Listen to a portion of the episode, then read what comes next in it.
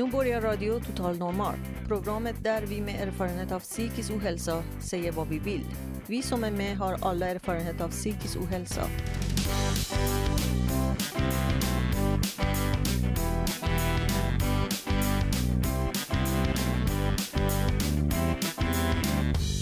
Du lyssnar på Radio Total Normal 101,1 MHz. Totalt normalt. Radio Total Normal, torsdagar från två till halv fyra. Vi livesänder med publik från Götgatan 38 i Stockholm. Kom hit och lyssna. Här är alla röster lika värda.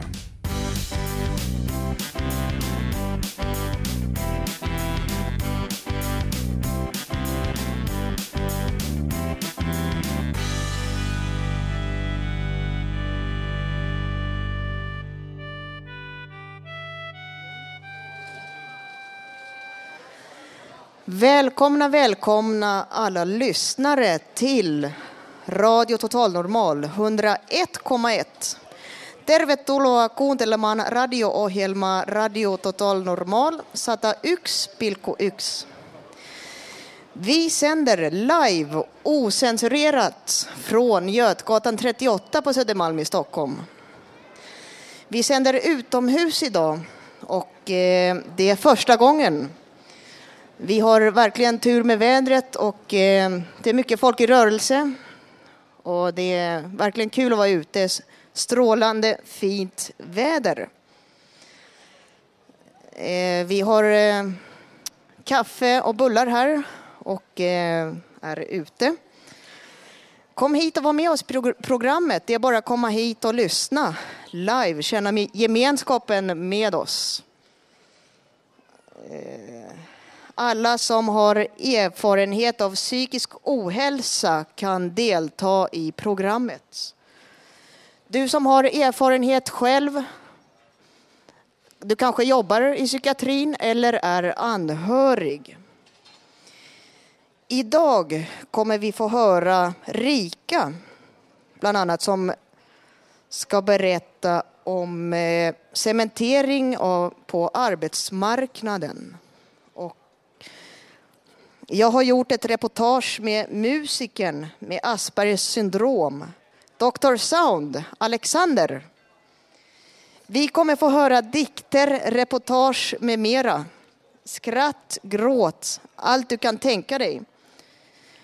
Jag som är programledare heter Susanna Skogberg. Då kör vi igång tycker jag.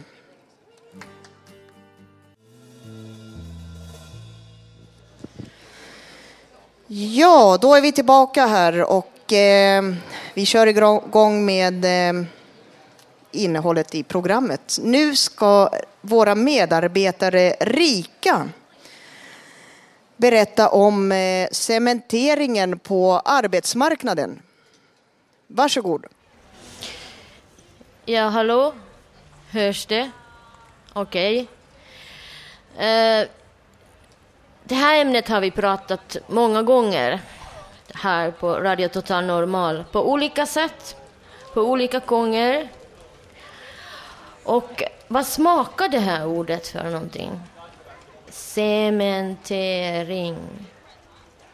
Det, jag har sett, en gång såg jag en skulptur och den var ganska fantastisk. Det var en betongvägg och genom den här betongväggen om en människogestalt och den hade fastnat där i stenen. Eh, cementering, det är motsatsen till arbete och studier. Att utanförskapet har blivit permanent och att man inte mera får chansen att växa. Och vi alltså långtidsarbetslösa och de som lider eller har lidit av psykisk ohälsa trappas hårt. Det har alltid varit så. Handikappet permanentas. Alla har inte samma chans. Även om man kanske har andra kvaliteter som arbetsplatsen ändå kräver. Så många stirrar bara handikappet från myndigheter till arbetsgivare. Och där, just i den stunden, då blir man cementerad in i betongväggen. Även du eller du eller du skulle kunna arbeta efter din förmåga. Men ack nej. Handikappet blir ändå viktigare än förmåga. Och det är helt fel. Man måste börja tänka på något, något nytt. Det känns ibland att det inte ens är möjligt att lyckas, att det är ingen mening. Jag känner många som har flera utbildningar, men allt som påpekas är just det där att du, du är handikappad. Och det spelar ingen roll vilken handikapp det handlar om. Ensamheten, hur smakar det ordet? Alla behöver sin plats. Sysselsättning eller arbete eller arbetsträning. Men grejen är bara det att den här fyrkantigheten sållar oftast bort sådana som inte riktigt passar in. I detta ingenmansland måste man hitta sin egen väg. Och det måste alla människor göra. Alla är egentligen ensamma. Det är bara det att om man har gjort precis allt, precis allt och sen blir nobbad, det gör ont. Om man frågar och får filosofiska tanke, tankar, vad är meningen med livet? Varför finns jag här? Jobbet. Det pratas mycket bland politikerna i dagsläget. Jobbet är en del av livet. Inte hela meningen, men det är en viktig del. För oss som lider av psykisk ohälsa eller har lidit av psykisk ohälsa är det aldrig en självklarhet, det här med jobbet. Tur att det finns starka patientföreningar, till exempel den här föreningen med Fountain House. Alla de här patientföreningarna de är livsviktiga jag tror inte att man tar vara på människors riktiga kapaciteter. Om samhället misslyckas ge till exempel arbetsträning behöver det inte betyda att du inte har kapacitet. I grund och botten handlar det om allas lika värde och mänskliga rättigheter. Jag känner mig inte som ett offer. Det är samhället som har misslyckats.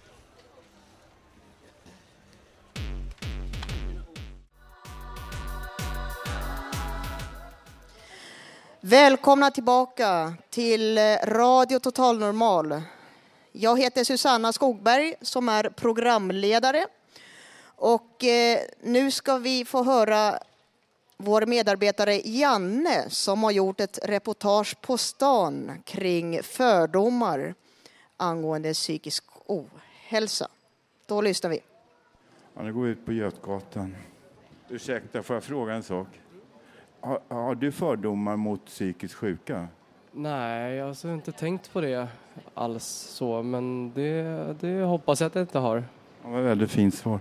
Eh, eh, eh, känner du till någonting om psykisk sjukdom? Ja, alltså inte allvarliga, kanske mer allvarliga psykiska sjukdomar, men, men eh, man har ju människor omkring sig som kanske är deprimerade och äter deprim, ja, antidepressiva medel och så. Själv då, har du haft någon problem med ångest? Nej, det har jag inte. Uh, what do you think about people who have um, psychiatrical problems, if you know about that? Think about people with psych. Well, they need help, don't they? Uh, but what kind of help do you want them to have? I don't know, whatever medical care or... Yes, but uh, in the long run, uh, must they stay in the hospital all the time? Well, some people can uh, be outside, and some people. Have you can't stay in a hospital all your life, can you? Uh, well, some people, I suppose, have to. Uh, but but if they're dangerous, if they're dangerous. But do you think that everyone who has mental problems is dangerous? No, no, not at all. Vad tycker du då? Vad tänker du om psykiskt sjuka? Jag får bilden av att det är mycket pillerutskrivning och det finns ingen tid för liksom, terapi eller det som behövs. Och sen så blir det, man ser, men i Stockholm man ser inga pensionärer ute på gatan heller. Det finns inga tålamod med någon som inte passar in i, i mallen för en perfekt individ. Så känner jag i alla fall. Så det, Tack. så det är, jag vet inte. Jag har många kompisar som är psykiskt sjuka och familjemedlemmar så att för mig är det, det är en naturlig del. Alltså jag tror att många myglar med det, så att de inte liksom, man, man vill inte säga det. Jag är själv psykiskt sjuk, men det märkte du inte innan, innan jag talade om det för eller hur? Det syns ju inte utanpå. Nej. Nej, men det det, liksom. Det- jag har haft det här sedan jag var 17-18 alltså. Och jag är 59 nu. Så. Ja. Min bästa kompis är faktiskt psykiskt sjuk. Eh, eh, så att jag... Och där märker jag att alla, de, många distanserar sig, man ser liksom problem och man orkar inte liksom. Det är så här. Men han är min, vi har alltid varit vänner och han är fortfarande samma människa bara att han mår dåligt liksom. Det är väl därför man är vänner, man är ju inte vänner för att man... Man är väl vänner för att det finns någonting emellan en liksom. Det är det, ja. Ja, det är värdefullt det du sa nu. Tack så jättemycket. Tack. Det var fina svar jag har fått. Vad har du för fördomar kring psykisk Jag har psykiskt... Nej, jag, har, jag vet inte vad jag... Jag har fördomar, men jag vet inte vilka fördomar jag har. Jag har glömt bort det. Jag kommer inte ihåg. Oj, vad jag har för föreställningar? Inga som helst tror jag faktiskt. Känner du till någonting om psykiskt sjuka? Är någon bekant eller någon som du vet om? Ja, faktiskt. Det gör jag. Vad tänker du om den personen? Alltså man, eh, man känner ju den personen på ett helt, alltså på ett helt annat plan. Förstår du? Så man, man ser två sidor av det. Och man vill ju mer hjälpa den personen än att se den på ett speciellt sätt, skulle jag vilja säga. Tänker du något särskilt liksom om oss som har psykiska problem då? Ja, det verkar svårt och jobbigt att leva med. Ja, men på vilket sätt tycker du, har du något förslag hur man ska underlätta för människor som har sådana problem?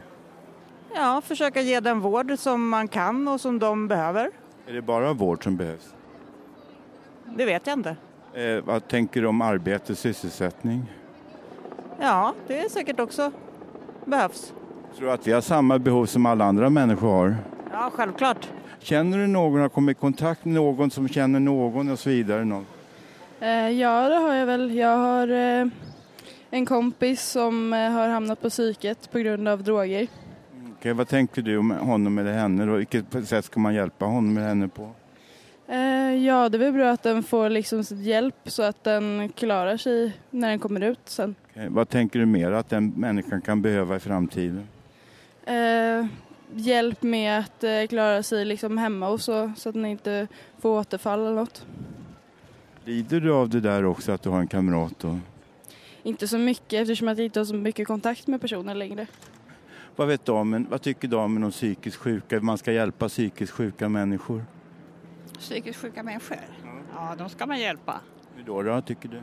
Ja, eh, på något sätt så får ni ju fråga regeringen vad de tänker. Ja, men regeringen, det är inte de som är sjukvårdskunniga utan det är vi sjukvården. Men är, det bara, är det bara hjälp med mediciner? Är det något annat som kan behövas? Det behöver inte vara det, men det är mycket svårt att veta hur man ska göra. Men det har ju funnits mediciner. Om man är svårt sjuk ska man ha medicin. Du säger så nu. Nu får det räcka för det här. Ja, alla lyssnare, då är vi tillbaka här på Götgatan 38, Radio Total Normal. Jag tänkte höra någon här som står i närheten som eh, vill eh, ge någon åsikt kring eh, fördomar när det gäller psykisk ohälsa. Ska vi se, ursäkta mig här. Har ni tid? Okej, då ska vi kolla vidare här.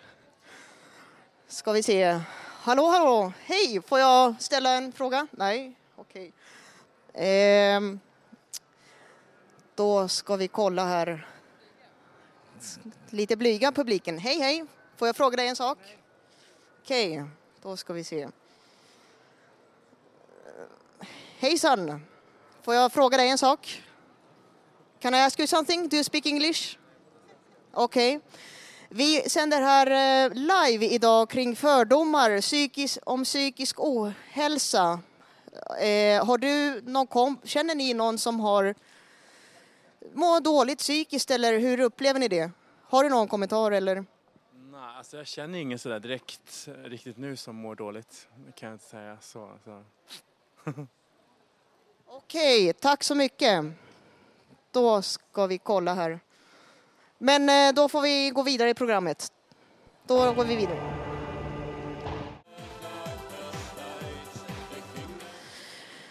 Välkomna tillbaka till Radio Total Normal. Som vanligt, som alla andra veckor, har vår medarbetare Ulf Torell skrivit en dikt.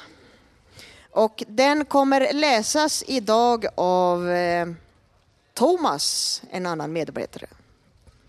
Då lyssnar vi. Idag är måndag sommar. Januari var vinter. Det snöade. Nu är 2009. Jag bor i Hammarbyhöjden. Jag arbetade på ett fartyg 1969 till 1970. Båten reste på Engelska kanalen, Atlanten. Jag var i Hamburg, Tyskland, Antwerpen, Belgien. Dessutom på ön Sydamerika. Kanske imorgon blir tisdag juni. Påsk var april. Jag är 56 år. Jag som läste dikten heter Thomas.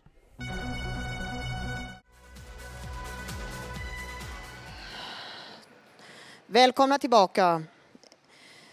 Vi får ofta höra många gripande livsöden här på Radio Total Normal. Många spännande livsöden. Vi har en medarbetare som heter Lasse som ska berätta om sina erfarenheter och om sitt liv. Då lyssnar vi. Ja, hej, jag heter Lasse och kommer här från Fountain House i Stockholm. Jag föddes en vårdag 1961 och så långt var allting bra. Även om min terapeut hävdade att många av mina problem härrör just från min barndom. Nåväl, det gick i alla fall bra för mig. Skolan gick bra, gymnasiet gick bra och jag klarade Tekniska högskolan och blev civilingenjör. Allt rullade på. Karriär på Ericsson, familj, fru och två barn och katt, radhus och två bilar och fri tillgång till sjötomt i skärgården. Då, när allt var på topp, jag var 33 år, så slog det till. Jag klappade ihop fullständigt. En djup depression och sen som ett brev på posten en storslagen mani. Så där höll det på några år. Upp och nedgångar, varvat med inläggningar och katastrofala psykoser. Arbetsgivaren hade till en början stort tålamod med alla mina sjukskrivningar. Men 2001 tröttnade de och jag fick sparken. Tillsammans med tusentals andra visserligen. Men det var ett bra tillfälle att bli av med en sjukling som mig också. Min fru var till början ett stort stöd. Men efter det helvete som också hon fick gå igenom så orkade hon helt enkelt inte längre. Vi separerade. Vi var, vi var överens om att det var det bästa för barnen. Men vi har ju såklart alltid haft de bästa kontakterna när det gäller barnen. Efter allt det här, då jag förlorat allt, jobb, familj, bostad och ägodelar. Nej, jag hade inte förlorat riktigt allt. Jag hade ju som tur var barnen kvar och det var ju trots allt huvudsaken. Men i alla fall, jag råkade in i en djup psykos, så djup att den höll på att kosta mig livet. Jag vill inte gå in på hur. Jag hamnade åter på psyket och fick vara kvar där ett halvår. Sen stod jag där, utan familj, utan jobb och utan bostad. Jag fick kvarta hos farsan. Vad göra? Personalen på psyket var hjälpsamma i min rehabilitering och föreslog först en träfflokal där man satt och målade brevlådor hela dagarna. Är det här min framtid, tänkte jag. Är det här min framtid, tänkte jag. Nej, jag vill inte. Nästa förslag var någonting som kallades Fountain House. Prova om det kan vara något för dig, tyckte personalen på psyket. Nåväl, jag fick verksamhetsberättelse, årsredovisning, massor av broschyrer och någon avhandling som någon doktorand har skrivit. Oj då, det här verkar seriöst, tänkte jag. Men studievan som jag var satte jag igång och plugga. När jag tyckte mig vara redo för intagningsprovet vågade jag mig i alla fall iväg till Fountain House på Götgatan. Jodå, folk verkar ju trevliga, men det första som hände var att jag sattes i någonting som heter Fontänskolan. Där skulle man lära sig riktlinjerna, alla 36, utan till fick jag för mig. Men när jag klarat av det då, då skulle jag i alla fall bli antagen tänkte jag. Och det blev jag. Jag fick traditionsenligt pin och t-shirt och medlemskort och kram av chefen Björn. Och jag kände att efter min enorma djupdykning så var jag på gång igen. Jag kände mig verkligen välkommen. Jag fick enklare arbetsuppgifter som jag faktiskt klarade av. Och jag fick träffa drottning Silvia. Kanske inte personligen, men hon var i alla fall där och hälsade på oss. Efter bara några månader fick jag följa med på Sverigekonferens i Göteborg. Det var stort för mig. Och när jag satt där på en båt i Göteborg så tänkte jag att kände jag att jag verkligen att I'm back in business. Tiden gick, åren gick. Jag jobbade på och hade någonting roligt att gå till varje dag. Jag fick åka på fler konferenser. I Malmö satt jag ordförande i en workshop. Något liknande hade jag inte gjort sedan glansdagarna på Ericsson. Där fick jag också skaka hand med kronprinsessan Victoria. Det är mycket royalism inom Fountain House-rörelsen.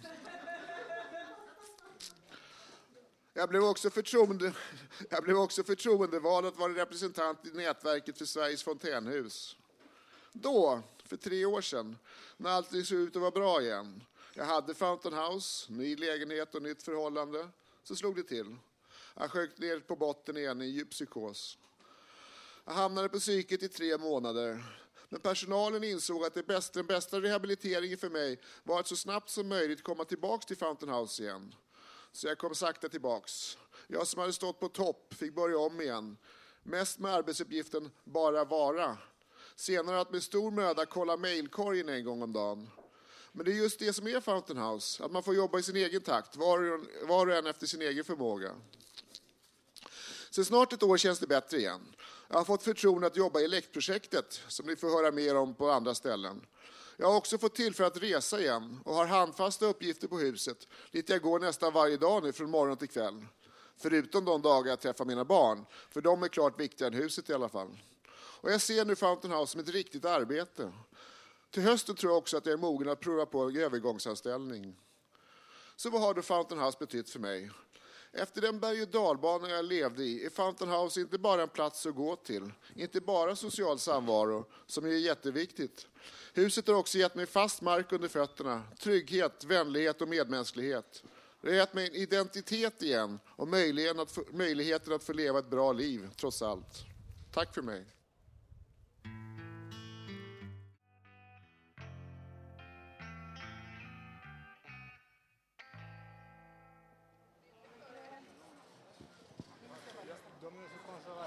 Då fortsätter vi.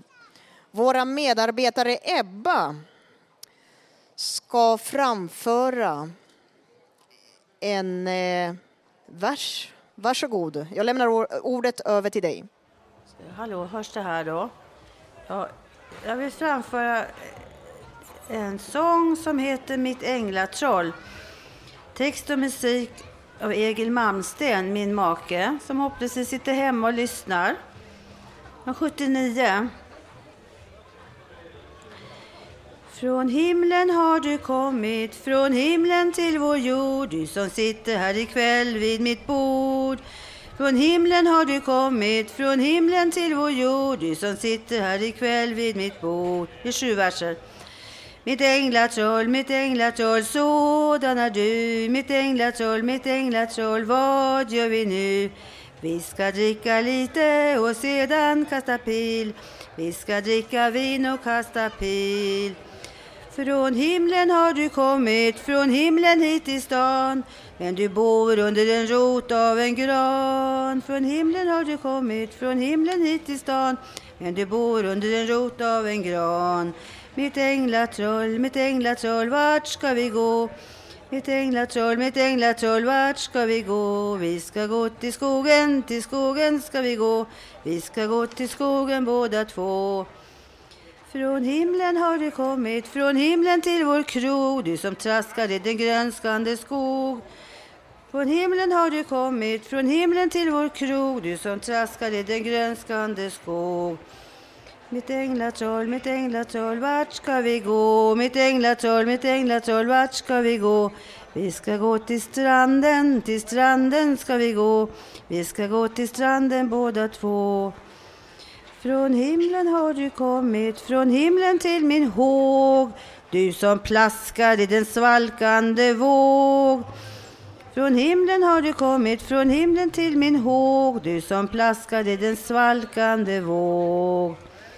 Vi ska gå till krogen, till krogen ska vi gå. Vi ska gå till krogen båda två. Från himlen har du kommit, från himlen av en nyck. Du som smakar den berusande dryck. Från himlen har du kommit, från himlen av en nyck. Du som smakar den berusande dryck.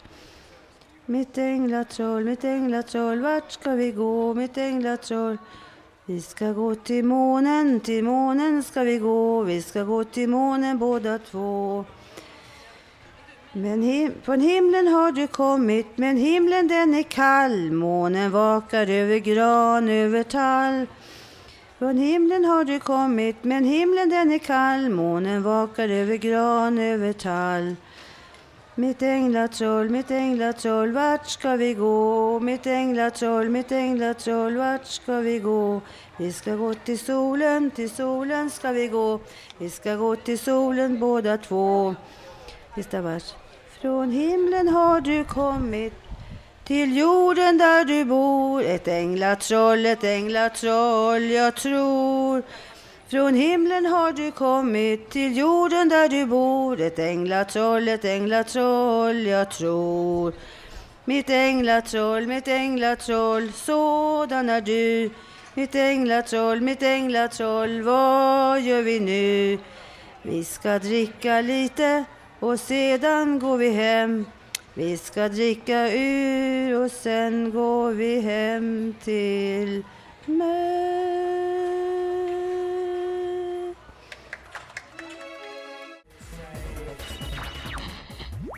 Radio Total Normal 101,1 torsdagar mellan 14 och 15.30. Radio Total Normal.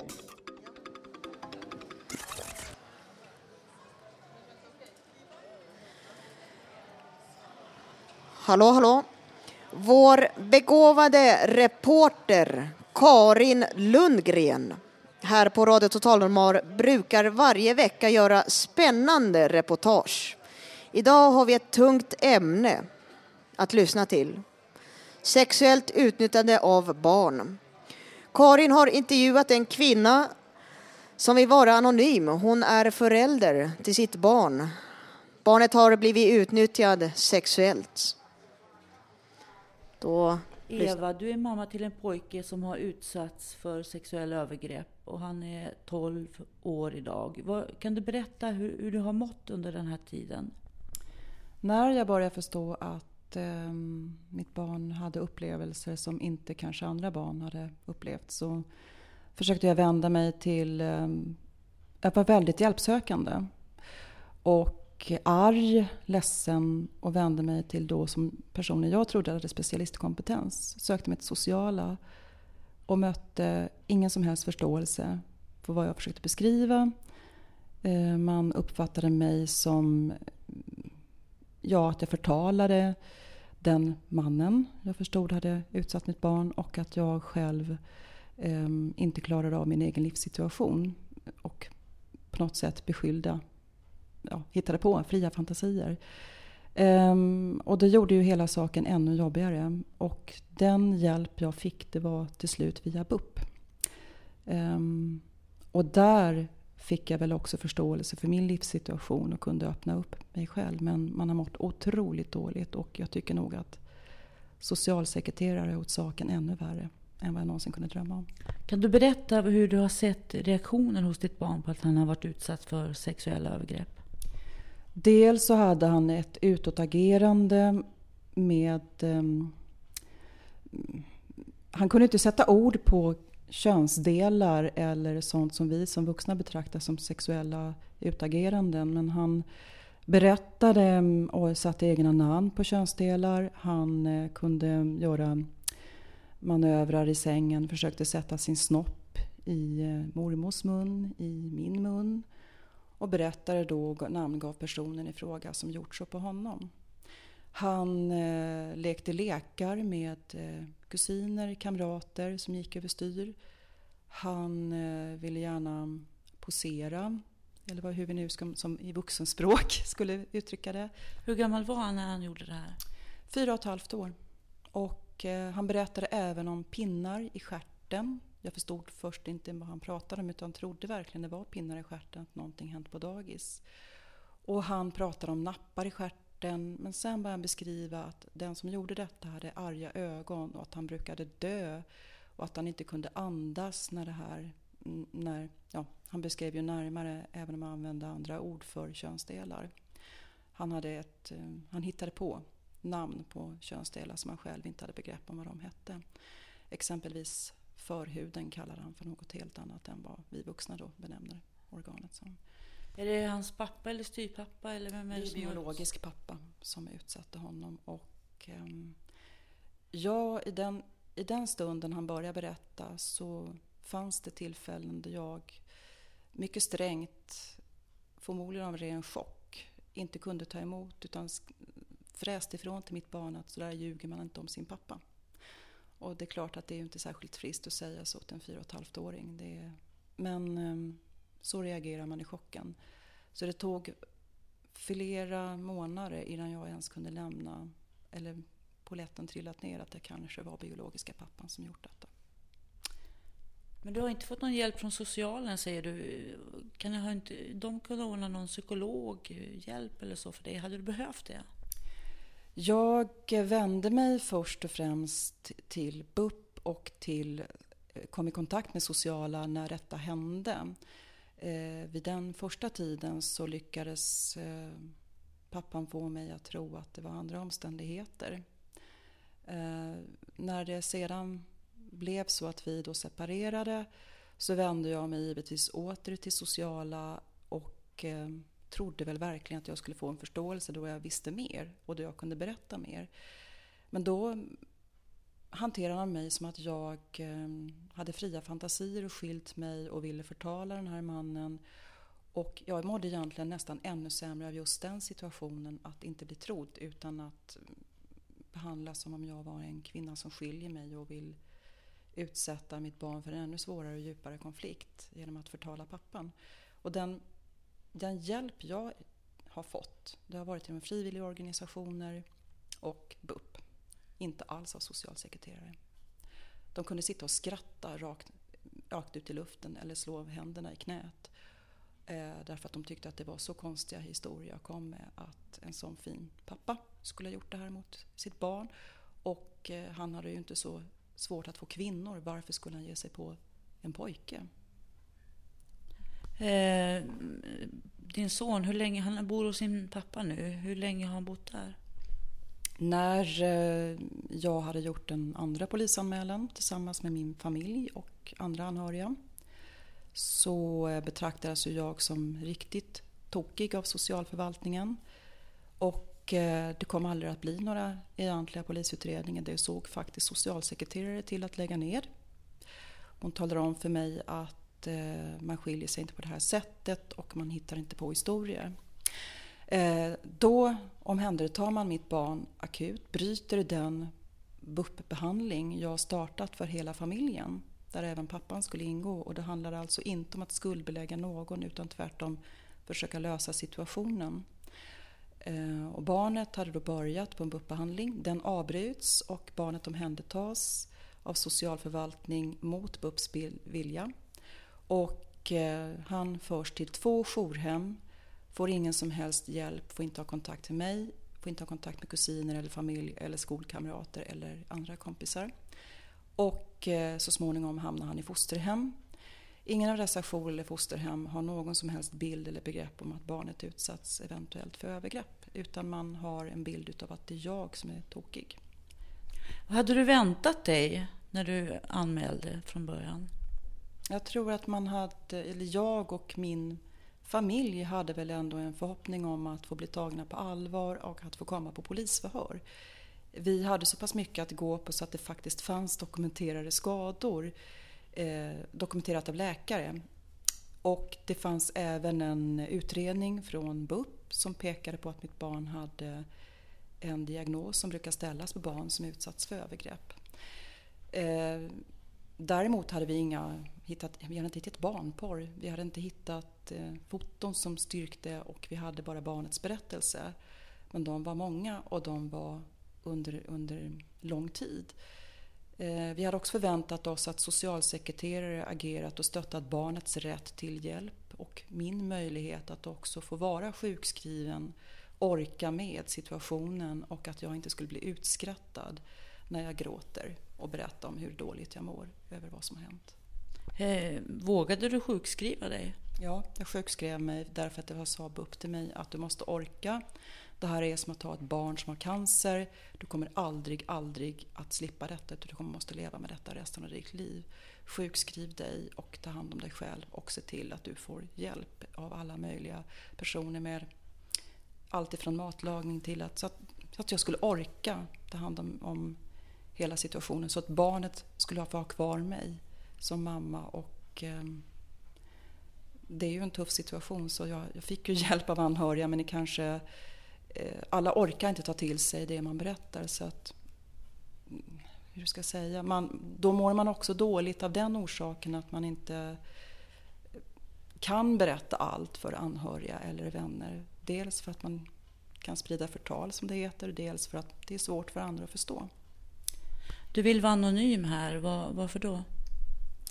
Eh, för att barnet placerades sedan hos pappan, inte för att barnet valde att flytta hem till honom utan samma socialsekreterare som omhändertog bestämde så småningom att pappan skulle få hem barnet och pappans ekonomi möjliggjorde också att han hade en bra advokat under hela tiden.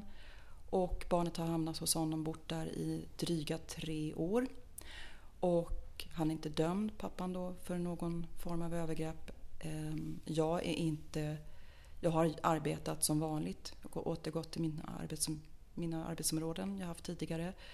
Ehm, så på så vis är jag inte belastad men jag är rädd för att eh, bli polisanmäld för förtal och idag så har jag också mycket lite kontakt med mitt barn och det gör att jag måste förhålla mig ganska eh, lugn med eh, att prata om saken och öppet. Eller dels för förtal och dels för att min son, om han minns, om han börjar berätta så kommer jag, det heter att jag har påverkat honom om det finns kännedom om att jag har spritt det här i flera års tid. Så det, finns, det är många skäl till varför jag vill vara anonym. Hur ser du på framtiden? För min egen del så har jag lärt mig att överleva och lärt mig att ta hand om smärtan. Även om jag i vissa sammanhang kan nog tyckas vara kall inför sådana här normalproblem som andra föräldrar beskriver. Barnet kan inte sova eller barnet tycker det är jobbigt att flytta mellan mamma och pappa. Eller tänk i år har vi ingen semester till Grekland. Oj vad hon lider. Sådana problem kan jag tycka att andra föräldrar är, ja, jag vet inte vad jag ska säga. Jag förstår att de, att de kan uppleva det som problem men för mig handlar det om att mitt barn ska ha ett liv framför sig och jag är nog varje dag tacksam över om jag vet att han lever. Jag tror att han kommer möta stora problem. Eh, dels när han kommer då i, i puberteten som han även har börjat komma i men eh, även som vuxen och om han själv ska då ha ett samliv, kanske ett äktenskap. Eh, men dels också bara rent dagligen att överleva det här han har varit med om. Eh, och då också leva tillsammans med sin förövare. Jag är rädd för att han ehm, ska må så pass dåligt att han inte orkar leva. Det, och det somnar jag in med varje kväll.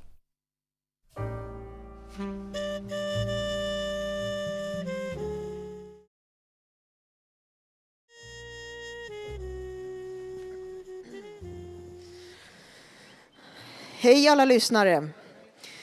Nu ska vi få höra fortsättningen på det här temat där Karin Lundgren intervjuar Birgitta Holmberg. Hon är ordförande i föreningen Anhörig till sexuellt utnyttjade barn. Då lyssnar vi. Birgitta Holmberg från Anhörigföreningen. Hur vanligt är det att mammor mår så här dåligt som Eva berättade om? Det är väldigt vanligt att mammor mår så här dåligt. Och jag vill också betona att det är inte bara mammor som mår dåligt, utan det är hela släkten, hela nätverket runt barnet som mår dåligt när ett övergrepp uppdagas. Vilken hjälp får man? Uh, många av de här barnen får ingen hjälp, blir tystade och uh, får överhuvudtaget ingen hjälp. Hur får, vad får mammorna för hjälp? Det finns, som jag ser det, ingen hjälp för mammorna att få. Utan man går hos oss, man, mm, organisationerna försöker stötta. Det är väldigt, väldigt dåligt med hjälpen för mammor. och pappor. Det är mest mammor det handlar om, eller? Det är mest mammor det handlar om. Och det är de biologiska papporna, eller? Eh, både biologiska papporna, vi har ju morfäder, vi har mammor, det finns kvinnliga förövare också. Kan vara skollärare, okända förövare. Du är själv en dotter som har utsatts för övergrepp. Kan du berätta lite om henne, om hur hon mådde då? Min dotter mår jättebra idag, men då mådde hon ju inte bra. Det är ju 17-18 år sedan. Och jag tycker att situationen var bättre för barnen då. Hon fick hjälp, hon blev trodd, hon blev bekräftad i sin situation och det har ju hjälpt henne väldigt mycket. Kan du berätta om hur hon reagerade när hon mådde så här dåligt? Hon sov inte om nätterna, hon bet sig, hon fick andningsuppehåll, hon fick en diagnos hon fick diagnosen astma just under den här själva krisen. Det var ju ingen astma utan det var panikångest hon hade. Slutade andas och jag fick köra in henne till sjukhuset i ambulans flera gånger. Hur mår man som mamma när man ser det här? Man mår ju jättedåligt och, och ska vi säga den här situationen att du vet inte vad det kommer att bli, hur, hur barnets liv kommer att bli. Det är väldigt smärtsamt för en mamma. Eh, hur har det förändrats genom åren? Jag tycker att situationen idag är mycket värre för barnen. Det är få övergrepp som tas på allvar. Det blir väldigt få fällande domar.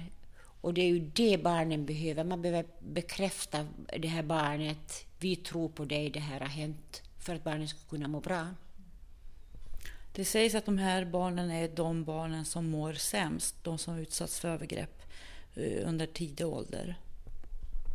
Jo, jag tror att det stämmer. De här barnen mår väldigt dåligt. Speciellt om de inte blir tagna på allvar och trodda på.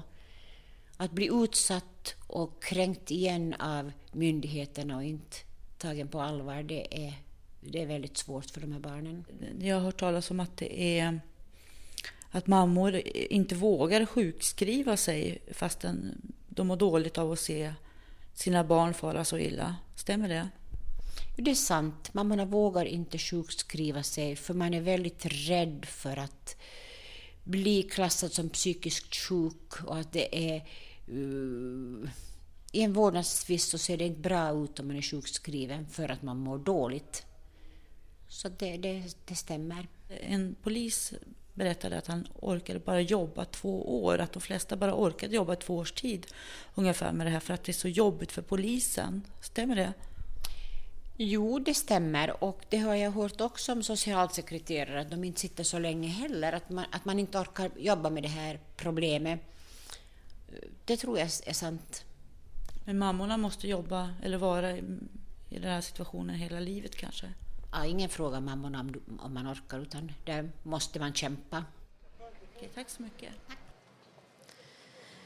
Vi hörde Birgitta Holmberg som alltså är ordförande ATSUB, anhörig till sexuellt utnyttjade barn.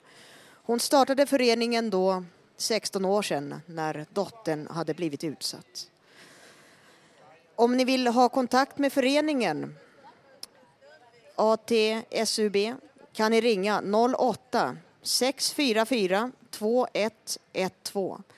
Vi är här på Götgatan livesändning utomhus på Södermalm. Det är liv och rörelse och en typisk fin sommardag. Då går vi vidare.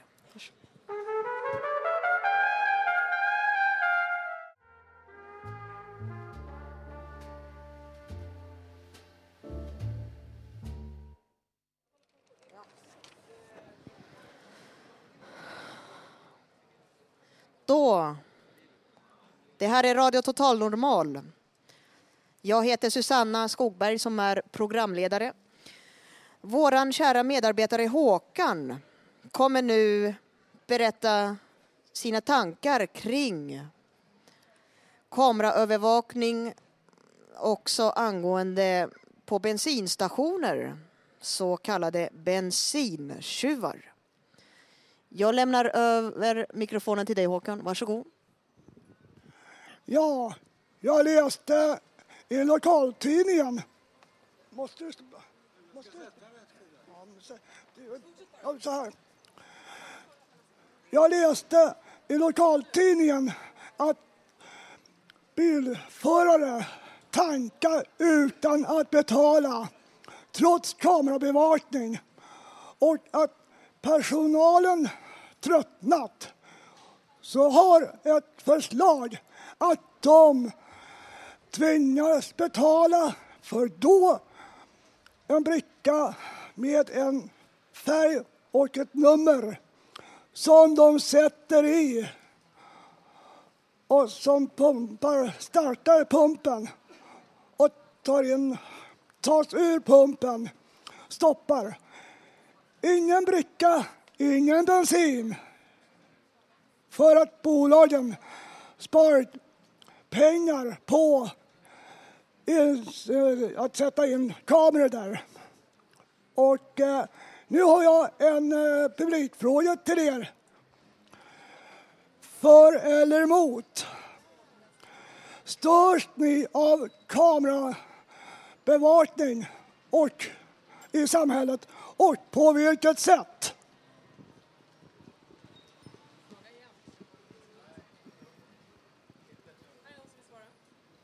Nej, jag tycker inte det är ett dugg farligt. Inte ett dugg. Och det beror ju på grund av alla brott och sådana här saker. Liksom. Så det kan vara bra att ha lite övervakning på sånt också. Har jag fel? Eh, varför, har du något argument till varför du är emot eller för? Ja, jag är för alltså. För övervakning. Okej, kanske inte just om man bor... Hur ska man förklara detta då? Nej, men det, det är bra alltså. Det är, mitt, eh, det är konkret alltså. Jag tycker att det är bra. Ja, är det någon annan som har någon synpunkt? Jo, i tunnelbanan där ska det sparas i 24 timmar. Men om inte polisen begär det så kommer ingen titta på det. Då spelar de in något nytt. Så ska man hålla på och titta på det där eh, hela tiden, ja, då får man ju bara ägna sig åt det. Det måste ha hänt någonting för att de ska få titta på det. Är det någon annan som har någon synpunkt i den här frågan?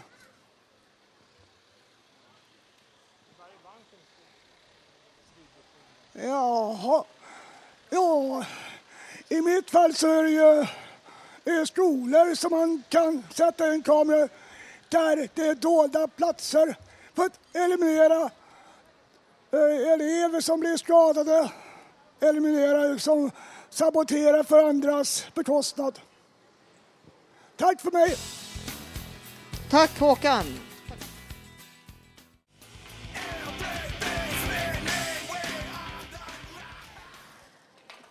Välkomna tillbaka till Götgatan 38. Vi sänder live på Södermalm.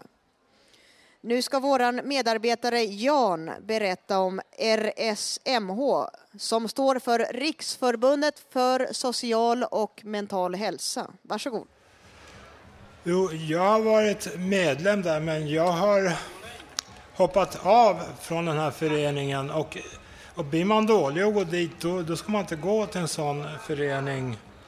Och sen har jag varit med i Västerort och sen varit med i föreningen i Järfälla och vi har spelat i RSMH-teater och gjort ut diktsamling och den har jag gett ut med någon som heter Ola Malmsten och han är kusin till Bodil Malmsten. Och hon har skrivit något här äh, att det som upprör henne mest är likgiltighet och att en åsikt och att en åsikt är ett hot.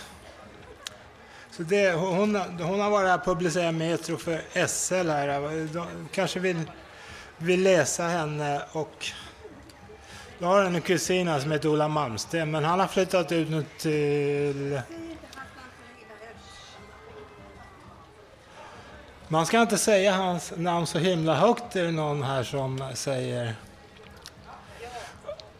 Och sen är det någon som heter Ameronrit som har, eh, eller har någonting som heter där hand om eh, röster och hon har tagit över precis allting. Så, så jag har gått istället över till Fontaine House som är kanske bättre. Nej, de, de håller på eh, de håller på att förlora en massa medlemmar nu.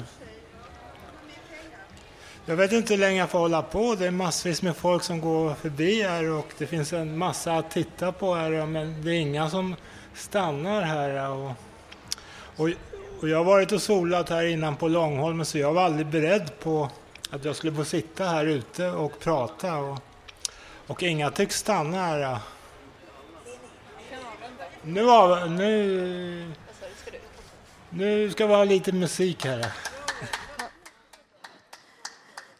Tack Jan. Tackar, tackar.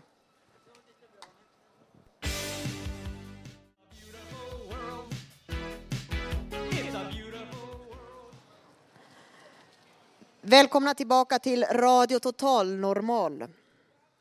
Jag har gjort en intervju med eh, Dr Sound, Alexander.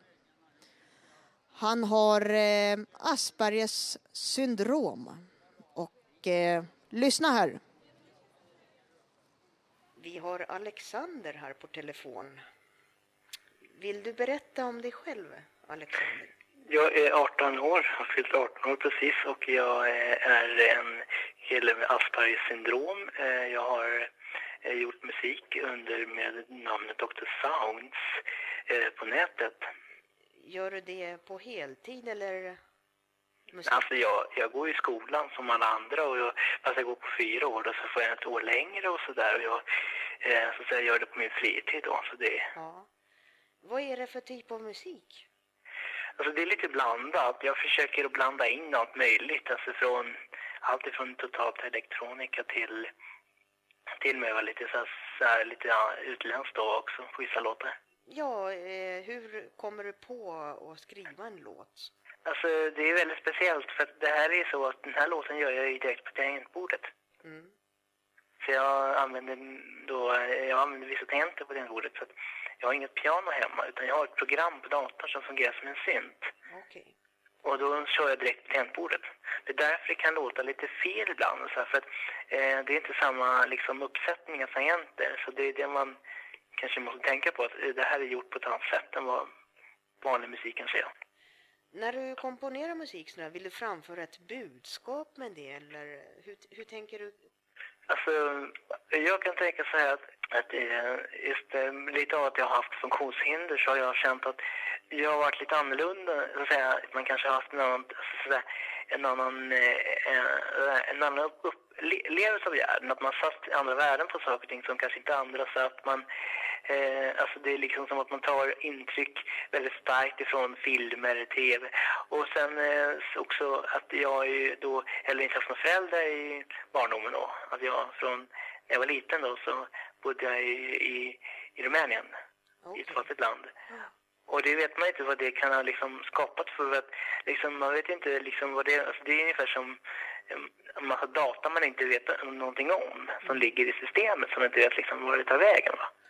Men det uttrycker sig i, i din musik? Ja, alltså det är liksom, för mig så har det liksom... Och intrycken så att säga? Ja, fast mm. det är lite blandat. Jag har haft många drömmar och så här, att jag har sett olika världar och så här. Mm. Jag vet inte om allting är en slags kombination av de här olika grejerna jag har varit med om. Ja. Eh, musik i sig är ju väldigt eh, bra, läkande och uttrycksfullt. Känner du så också när ja. du jobbar med, med musik? Ja, visst. Ja. Eh, det är ju så att jag har lagt ut det här på nätet, den här låten då. Och det fick en recen recension av den från USA. Från en kille som driver ett universitet för meditationsmusik i USA. Var det en eh, bra recension du fick från honom? Oj, det var 100 poäng. Jaså? Det är så practi ja. practically perfect in every way. Ja. ja, jättebra. Det var verkligen kul att prata med dig Alexander. Så får jag tacka för intervju, att du ställde upp. Ja, tack så mycket. Då har vi hört Alexander, vi kommer också få höra en låt här slutligen eh, som han har komponerat själv då. Du lyssnar på radiototalnormal.se. Vi sänder live på torsdagar 101,1 14 till 15.30. Du kan lyssna på webben i efterhand och gärna ge kommentarer också förslag på olika teman, åsikter med mera. Eh, producent E.G. Maciel, tekniker Leni Günther. Musiken är lagd av Joakim och Christer. Jag som har varit programledare heter Susanna Skogberg. Det har varit väldigt kul med livesändning utomhus. Det kommer vi fortsätta med när det är fint väder. Och eh, ta vara på sommaren. Ha det bra!